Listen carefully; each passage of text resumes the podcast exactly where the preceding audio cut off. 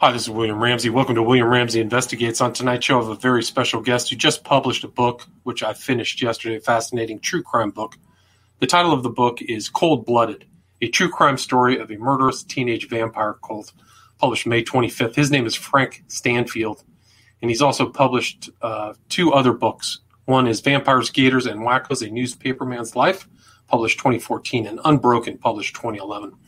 But this is the story of the what's known as the Vampire Clan, colloquially. But I also did some research into this for my book, Abomination, so I'm somewhat familiar with that. But uh, Frank has first person uh, insight into this case, so he's going to tell us about that and his book. So, Frank, are you there? I am here. Thank you awesome. for having me. Yeah, thanks for agreeing to the interview. Fascinating book for people who may not have heard your name, can you talk a little bit about your background and what led you to write Cold Blooded? Sure. Um, I was I've been a newspaper editor and reporter for 40 years. I was working for the Orlando Sentinel back in 1996 when this happened, first happened, and I've been covering the thing for over 20 years ever since. So um, I'm still doing some newspaper work, and um, and I I just I'm hooked. I got um, ink in my blood, I guess. So. gotcha. And uh, so this happened, Orlando. This was north, was where the murders kind of came to press. Can you talk about the crime and what happened in this city north of uh, Orlando? Yes, uh, Eustis is. This is about a small town. It's about um, 45 miles north of uh, uh, Orlando. You know, which of course is famous for Disney World and all that good stuff um, what happened was on November the 25th, 1996, a uh, girl, a 17 year old cheerleader at the local high school, a popular and pretty girl, she comes home and finds that her parents have been bludgeoned to death. Um, and it's just a complete nightmare. I mean, the scene is is just horrific. There's blood everywhere. Um, so she gets on the phone and calls 911 and says, Please, um, my parents have been killed. And the dispatcher says, Well, how do you know they've been killed? She says, Because there's blood everywhere. Uh, so when the detectives get there and start to talk with her, they say, Who could have done this? Oh, and the other thing was, she said to the 911 operator, was, And my sister's not here. She's only 15 years old. She's not here. So when the detective starts talking to uh, Jennifer Wendorf, um, she's they they ask how you know, who could have done it, and she says, "Well, my sister Heather," and she oh, by the way she had a friend named Rod Ferrell. So that's how the thing got started. This was um, probably about ten o'clock at night, something like that.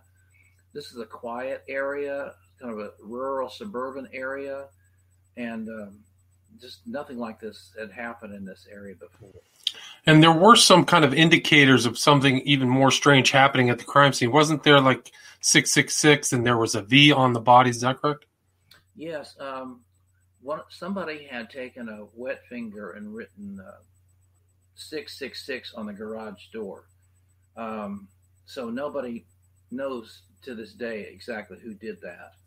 Um, but the medical examiner gets in there and she looks at the bodies, of course, and she notices there's a V mark uh, on um, the dad's arm, and um, it looked like somebody had put like burn marks with a cigarette or something on his on his arm, and then there were like uh, some dots in there.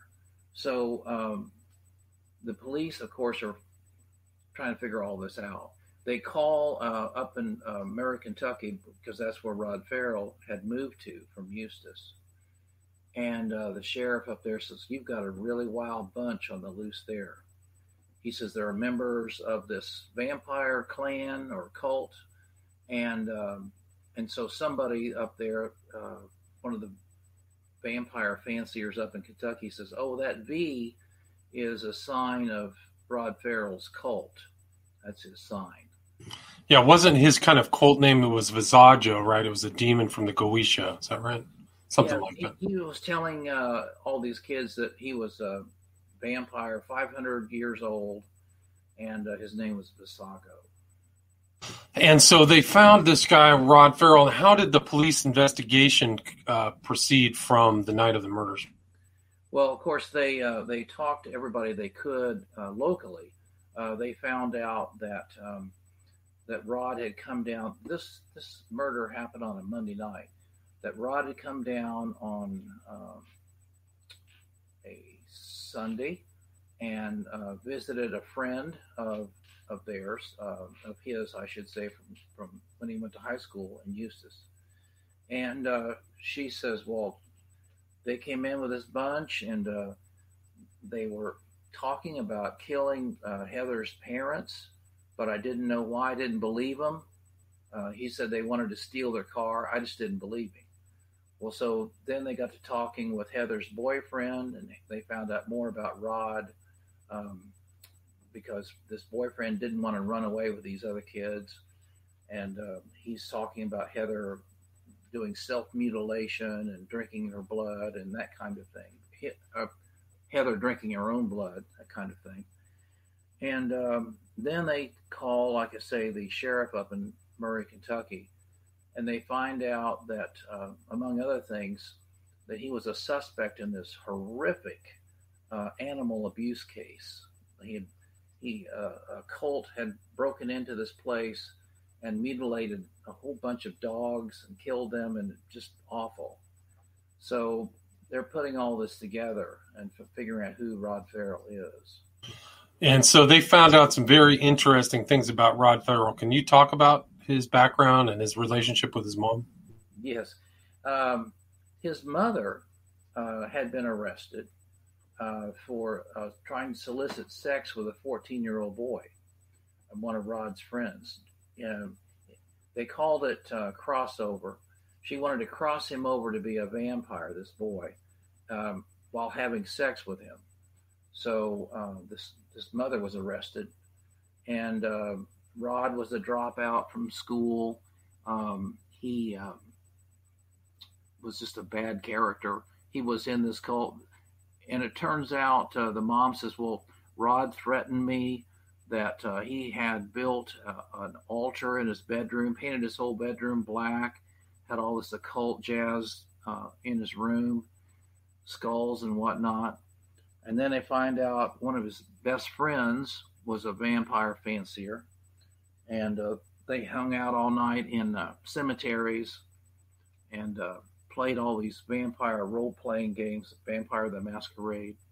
So they're building a very strong uh, case and talking to all these people right away. Right. So, and Ferrell, didn't they say? I think you wrote in your book they had his own house had a pentagram on the floor somewhere. So the mother had to kind of know what was going on with her 15, 16 year old son. He was very young at the time. Right. Uh, in fact, that pentagram was in her bedroom. Yeah when she moved out uh, of her apartment, they found this pentagram on the wall, on the floor. And the manager says, Well, both the mom and the son, we thought, a lot of people thought they were boyfriend and girlfriend because they both dressed in black, had black fingernails and all that kind of stuff, and were holding hands walking around the parking lot. So it was very odd. Gotcha. And can you can you get closer to the mic microphone? It seems like the somebody's hearing you a little lower. Um, and, but he also like he was into demonology. It was interesting that he knew about mind control. He was uh, he was only 16 when the crime happened, so very young, but also just a very strange kind of uh, person. And the Necronomicon was involved in in the whole case. There's just a, all the elements of this occultism there, right? That's right. He um, spent a lot of his time um, with some friends, and they made up all these role playing games well, one of the besides that, um, they they were like characters, and his favorite character was a vampire that could kill or do anything he wanted to do. They they practiced with wooden weapons and all kinds of stuff like that. Well, Rod spent a lot of his time, this friend said, uh, studying psychology and also black magic, trying to figure out how to do mind control. Uh, he said, if you make people fear you, you can control them. It's all about control. It's all about you know mind control. And of course, he also summoned up uh, he would try to sum up these, uh, call up these demons, these various demons. So he's very into demonology, and uh, and this Necronomicon book, um, he had that. They were trying to cast spells. So he was interested in witchcraft at one point, demonology, and then he became good friends with uh, this other guy, and he was um, interested in the vampires. So right, was that Jaden Murphy? Jaden Murphy, Jaden Stephen Murphy. Right. So that's where they got uh, he got involved in that. And there's actually like a video of Murphy online. Like I don't know what documentary it was, but they're talking about drinking blood. They're together at some fire at night. So these guys, it was a much larger group than just Ferrell's group. It was this whole subculture of vampirism and blood drinking, and they used to like cut their arms. Even both of the Wendorf kids, who were the children of the Wendorfs, were, I think, involved in bloodletting. Is that correct? Well, uh, Heather was. Um, Heather was, uh, but in yes, in Kentucky there was a, a large group, maybe as many as thirty. The police seem to think uh, in this vampire clan. But then, you know, they got to fighting amongst each other and splitting off and that kind of thing. So um, by the time Rod came down to Florida, he came with uh, three other people, um, and that's uh, and then they picked up Heather, um, and then this is this is where it gets interesting because the question is, did Heather know her parents are going to be killed? Did she plan it? Was she in on the planning? Was it was she a victim? You know what was what was going on with Heather? That's always a, a question in everybody's mind. Yeah, and that will kind of per- pervade your entire book. Is how involved was she? People seem to be covering for her. She denied it, but it seemed like they knew that Ferrell had a real mean streak too. Like he was talking about killing people for months before the murders, right? Yeah, he was obsessed. Um, uh, for example, um, Heather told her sister, her sister Jennifer had a, uh, an abusive boyfriend at the time. And um, so Heather says, Well, do you want him dead? Because I know this guy that could do it, meaning Ferrell. Um, and then one time, she, she asked uh, Jennifer one night, she says, Jen, have you ever thought about plotting mom and dad's death? And Jennifer says, I just blew that off. You know, no end of discussion right there. But um, but yeah, Heather was uh, writing all kinds of really dark entries in her journal and uh, talking about being a hideous monster, being feel like she's being torn in two, and how she likes to drink blood and um, all this stuff. And then uh, Ferrell was sending all this material, all these writings and drawings and so on. Both Heather and Rod were artistic types; they could draw very well. So they found a lot of this stuff in her room. So, um, and Rod, Rod's girlfriend, um, his girlfriend when he was in Florida, I should say, was Heather's best friend, Janine. So, so Heather was keeping all this material in her room because uh, Janine's parents didn't like Rod. Gotcha. And they had didn't Rod had say he had some kind of cult background, like there was a grandfather and there was supposedly this black mask group, but that was never verified. Can you talk about that? Yes, um, when he when the group was arrested, they were arrested in Baton Rouge, Louisiana, three days after the murder. So Rod tells the the cops he he says, "Look, I'll tell you everything. I just want to talk to my girlfriend, the girlfriend that he brought down from Kentucky with him. Her name was Charity Kisa Keesee." And he says, "I just want to talk to her." So then he starts talking about how he's disturbed and um, that he says, I was raped at five years old by my grandfather's friends. They were in this um, a group called the Black Mask, and they sac- they made a human sacrifice. Um, and so, it's part of the ritual, you know, they raped me and all this sort of jazz. So, um, that's where that comes from. But uh, it's interesting during the trial when they later on when they had the trial, um, the uh, the grandfather's wife says no, he wasn't part of any cult or whatever. And I asked the grandfather myself at the trial. Um, he didn't testify, but I asked him out in the hall. I says, well, did you rape? Um, did you and your friends rape Rod? Were you in his cult? And he said no. So.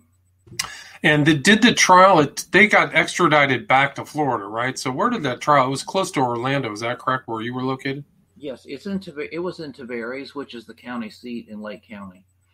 Um, so you were there, like, and you saw when the news broke and everything like that, how the story kind of developed through the media. Can you talk about that? Your your involvement?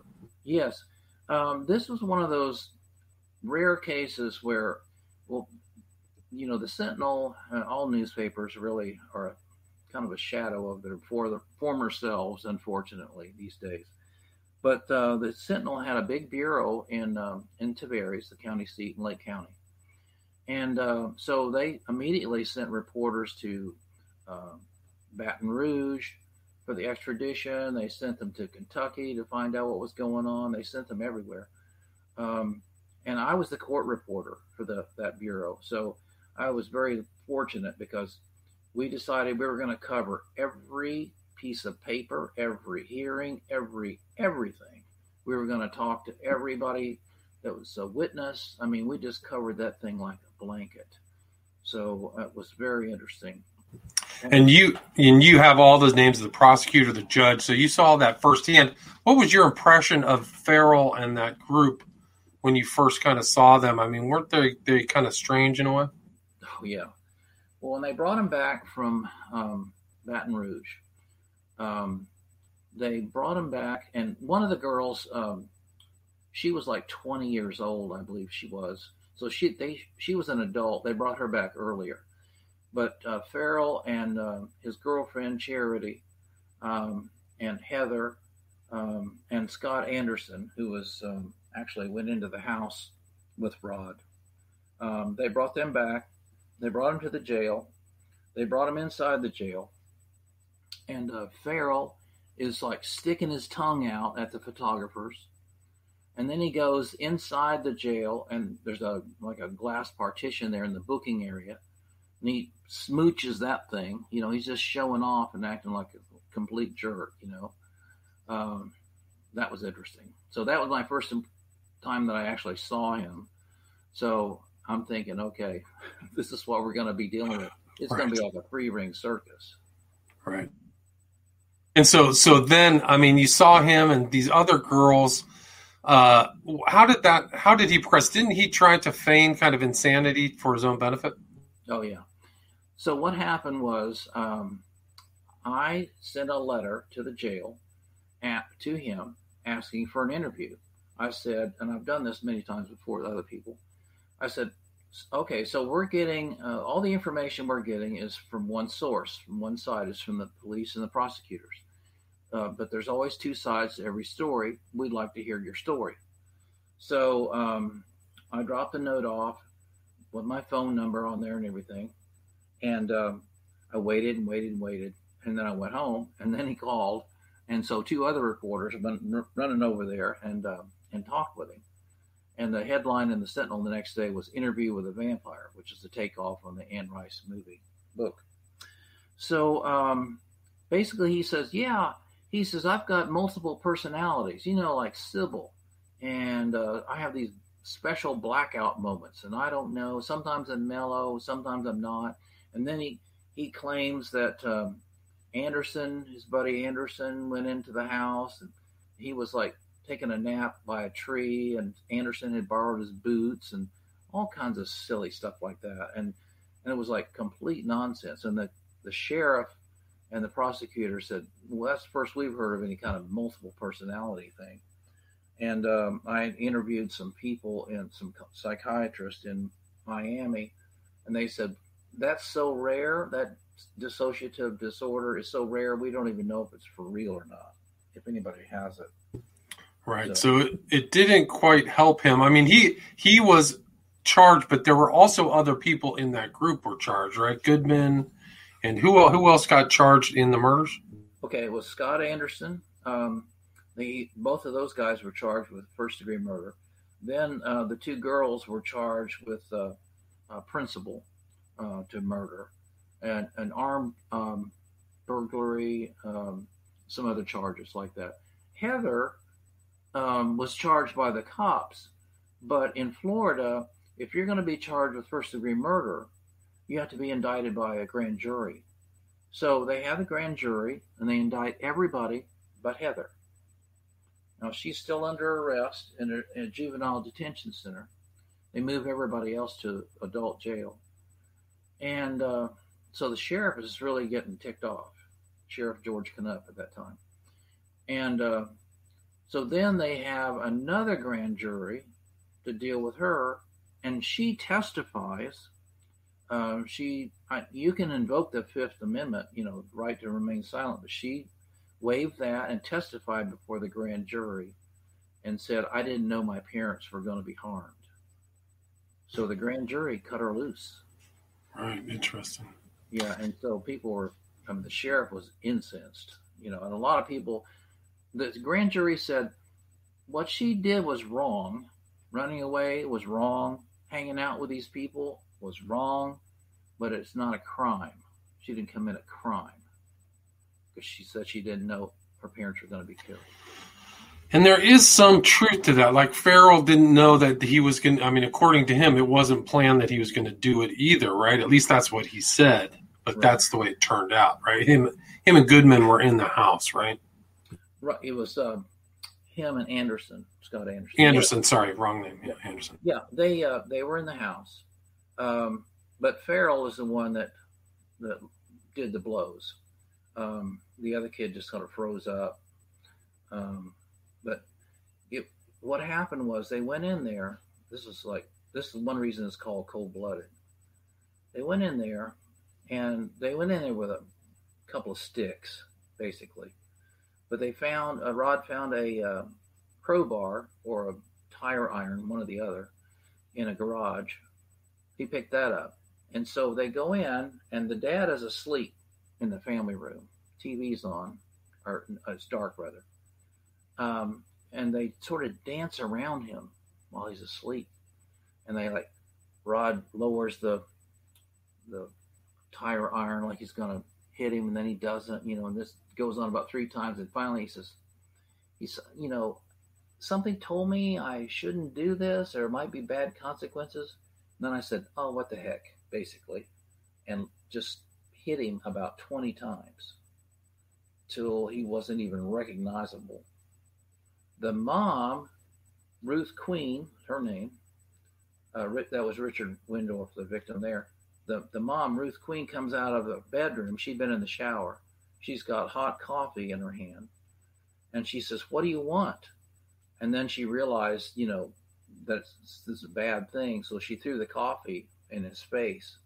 And that outraged him. So he beat her to death and took the blunt end or the sharper end of it and dug it into her skull. It was just horrific, just a horrific crime scene. awful.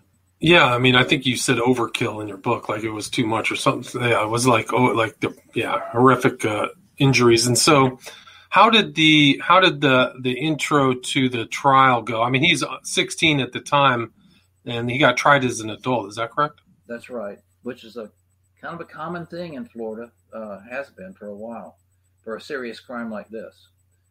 So in Florida, if you want to um, have a death penalty case, you have two phases. First phase is called the guilt phase, where you decide whether or not the guy did it or not. And then, if he's guilty on that, then the jury has to um, hear testimony, mitigating evidence, uh, psychologists, or whatever they want to put out there, uh, why he shouldn't be killed, and the prosecutor has to argue that he should be killed under, st- under certain statutory requirements. So, to avoid um, the death penalty, um, Ferrell gets up on the first day of the trial, right after it starts, even before the opening argument is finished for the prosecutor. He gets up basically and says, I want to plead guilty in hopes that the prosecutor would not seek the death penalty. But the, the uh, state attorney, uh, Brad King, who was a, uh, a proponent of the death penalty, says, No, I have an obligation to present a case and we're going to continue on. So it goes from there. And how did that case progress? I mean, you go in detail on all that court. Were you in court for most of those proceedings? I was in court for all of it. Um, yes, what happened was in the death penalty phase. Well, during when he was first arrested, when Rod was first arrested, and all those kids, the prosecutor and the defense attorney, who is the public defender, assistant public defender, they put out a press release saying, "Look, this thing has nothing to do with vampirism. You know, it's just a call it the Wendorf case or whatever, but you know, it's nothing to do with vampirism." Well, when they get into the uh, trial, now all of a sudden, as far as the defense is concerned, it's all about vampirism. You know, he the, the object is to show that he he couldn't help himself because um, he was under the influence of uh, the occult. He had a terrible childhood, you know, all this stuff. Um, because the defense knew they were in big trouble because Rod made all that confession to the cops, not only to the uh, Baton Rouge police, but also to the Lake County detectives who drove up there to, to interview him and the other kids. So they had all this uh, confession, and it was on videotape. And the judge allowed uh, was ruled that a lot of it was going to be admissible. So they knew they were in big trouble.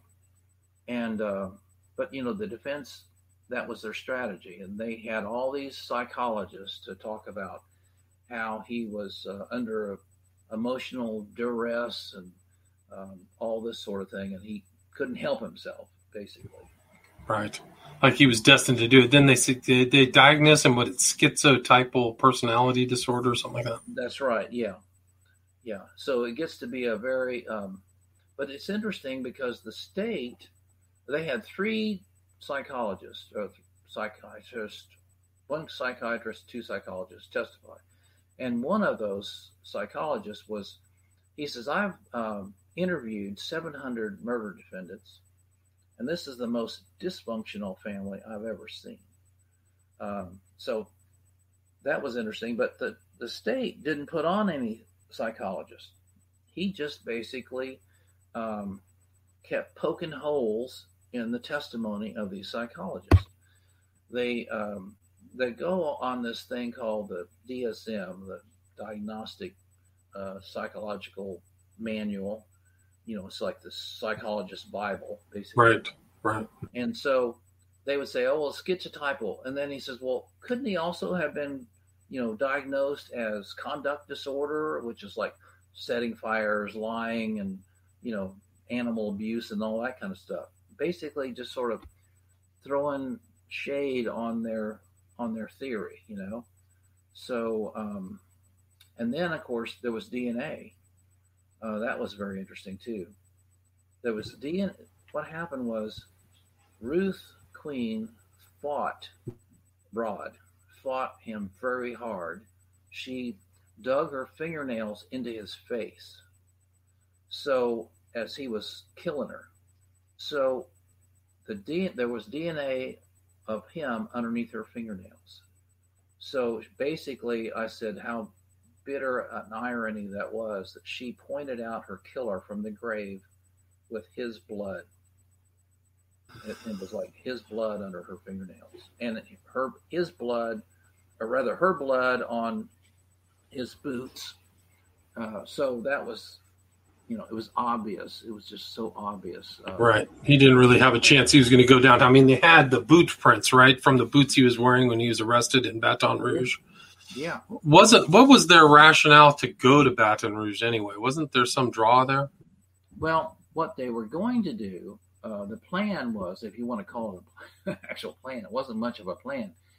They were going to go to New Orleans. Supposedly, Rod was uh, he was fascinated with the place, and I nobody's ever said this, but I can't help but wonder if he wanted to go see where Anne Rice lived. Um, but the plan was they were going to go to Mardi Gras, even though Mardi Gras wasn't like for several months. But he he told these kids that he knew this um, voodoo character up there at New Orleans named the Chicken Man, and he, they were going to hang out there and you know delve more into the occult. Well, they get up there and Charity uh, is freaking out because Um, it's they go into a bad neighborhood. and She sees people with guns, and she's just freaking out. She says, "Let's get out of here." So they leave there after only a few hours and start driving. They end up in um, in the woods somewhere between New Orleans and Baton Rouge, and they rob a house, you know, burglarize a house, I should say. And then they end up in Baton Rouge. It's Thanksgiving Day. Everything's closed. They don't have any money. They were going to pawn some of the stuff they stole. They, um, you know, they're they're broke. They're dirty and hungry, and so Charity calls her grandmother to get a hold of her mother.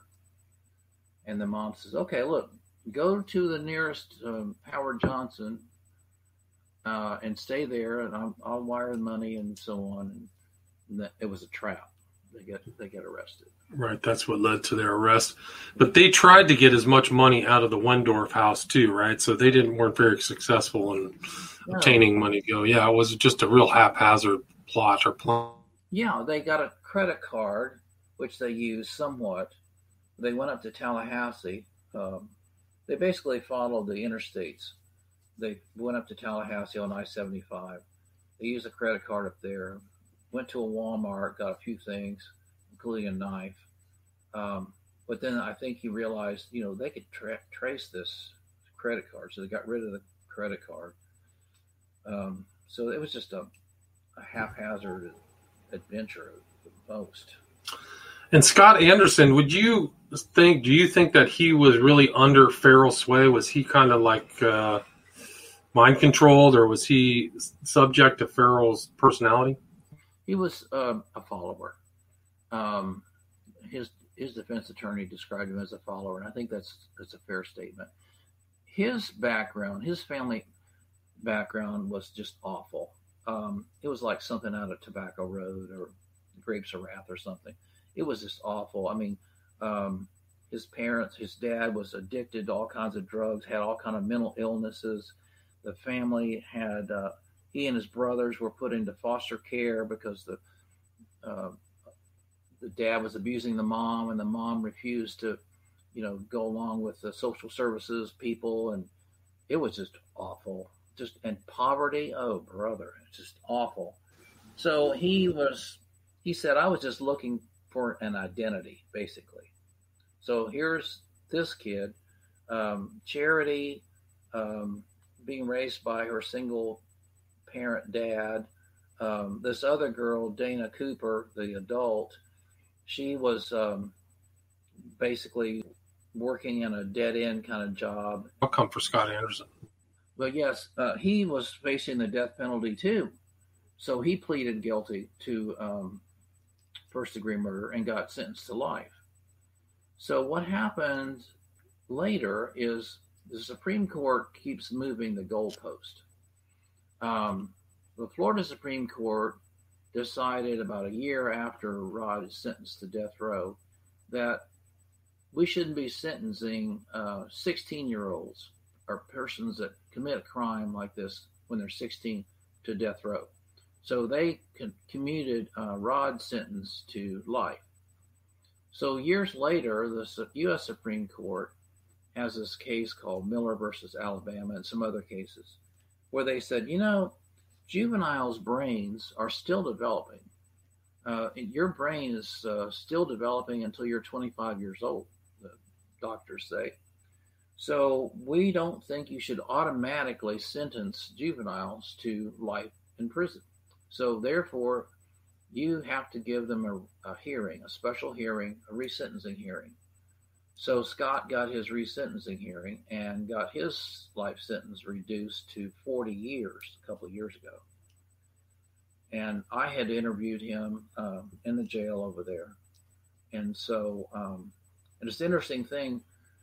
When the trial, the initial trial was going on, his mother uh, took their Social Security, the family Social Security money check, and flew to Orlando with uh, one of her kids without any money in her pocket and called the Sentinel and says, Okay, we're here uh, to the reporter that talked with them in Kentucky, Jerry Falstrom.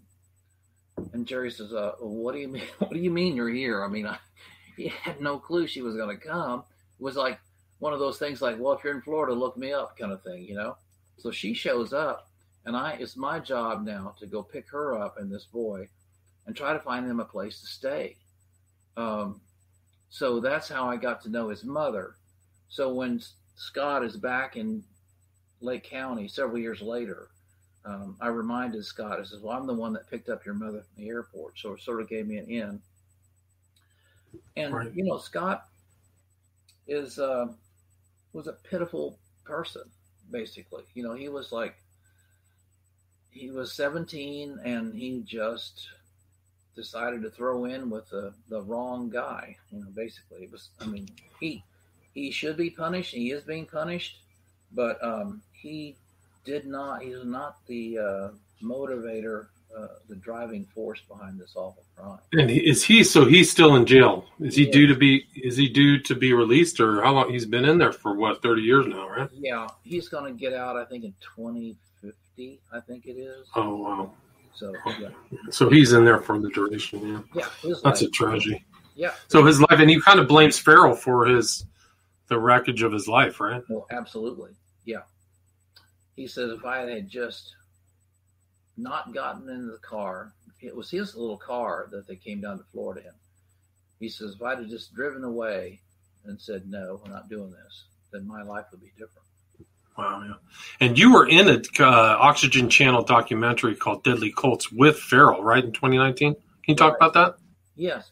Um, that was very interesting, too, because, um, again, they talked with uh, Jaden, um, and that, that was a, a real insight to Jaden, too. Jaden, this whole vampire thing is um, – it's supposed to be a big secret, you see. But Rod um, messed it all up. There's uh, vampire rules, as it turns out. You're not supposed to uh, not supposed to tell anybody you're a vampire, and there are certain rules like you're not supposed to take blood from somebody that um, that involuntarily, and you're not supposed to kill people, and um, you're supposed to keep everything on the down low, and all this sort of thing. So this publicity from this case just blew this all out. But it's interesting because Jaden in this uh, documentary was very um, vocal about his interest in vampirism, unlike it 20 years ago. He was like, "Oh, I was just doing role playing and you know stuff like that." I was. He really downplayed it then, and but he came out in this documentary and talked about how it's like uh, it stirred his soul. The nighttime called me, and you know all that kind of stuff. And I he, I interviewed him during the trial too, and he said, uh, "Vamp, you know, vampires. I'm not. A, I I know I'm a vampire, but it's a lifestyle." And he says, uh, "Ferrell told me um, that." You know, if he did kill anybody, ever did kill anybody, it'd be by bludgeoning them, which of course he did. Wow. Yeah, I'm really disturbing. I mean, do you know if he uh, Murphy is still involved in that whole subculture of the vampire yeah. sub? He is. So he is. And these guys are like got to be in their fifties, right? Forties or fifties? Uh, forties, I think. Forties, gotcha. Yeah, because um, they were classmates. Uh, Jaden was a classmate of Rod's at, in, up in Kentucky. Gotcha. Well, Frank, we are at 40 minutes. Really a fascinating book, fascinating interview for, from first person accounts of this whole case. Is there anything you'd like to add? Anything I missed before we wrap the interview up? Um, well, yes, there, Rod had a rehearing. So he had this rehearing uh, in uh, 2019. And um, this went on for like three days. And there was a new set of psychologists who said, look, he had abused drugs he had been misled by Heather. Heather said that he was um, had been. Uh, Heather said she'd been abused by her father, and all this stuff. And the family, uh, Jennifer um, said, told the judges, "Don't let this guy out. Don't let him out ever." And the, uh, the other side of the family, um, Ruth Queen's family, um, were also very upset. They were there, and uh, Richard Wendorf's uh, brother one of his brothers testified, "Don't, don't let him out." It was just my brother was just killed for the thrill of it, you know, uh, that kind of thing. So the judge listened to all this testimony, and uh, the state did present a uh, psychologist this time who said no, he he wasn't suffering from schizotypal um, disorder. He had some personality disorders, but it wasn't that. So basically, after uh, several weeks, the judge issued a ruling and says, no, um, Ferrell is incorruptibly corrupt. He's got a history of lying. He lies about everything. Um, he shows no remorse, basically, even though Ferrell got on the stand and apologized to the family.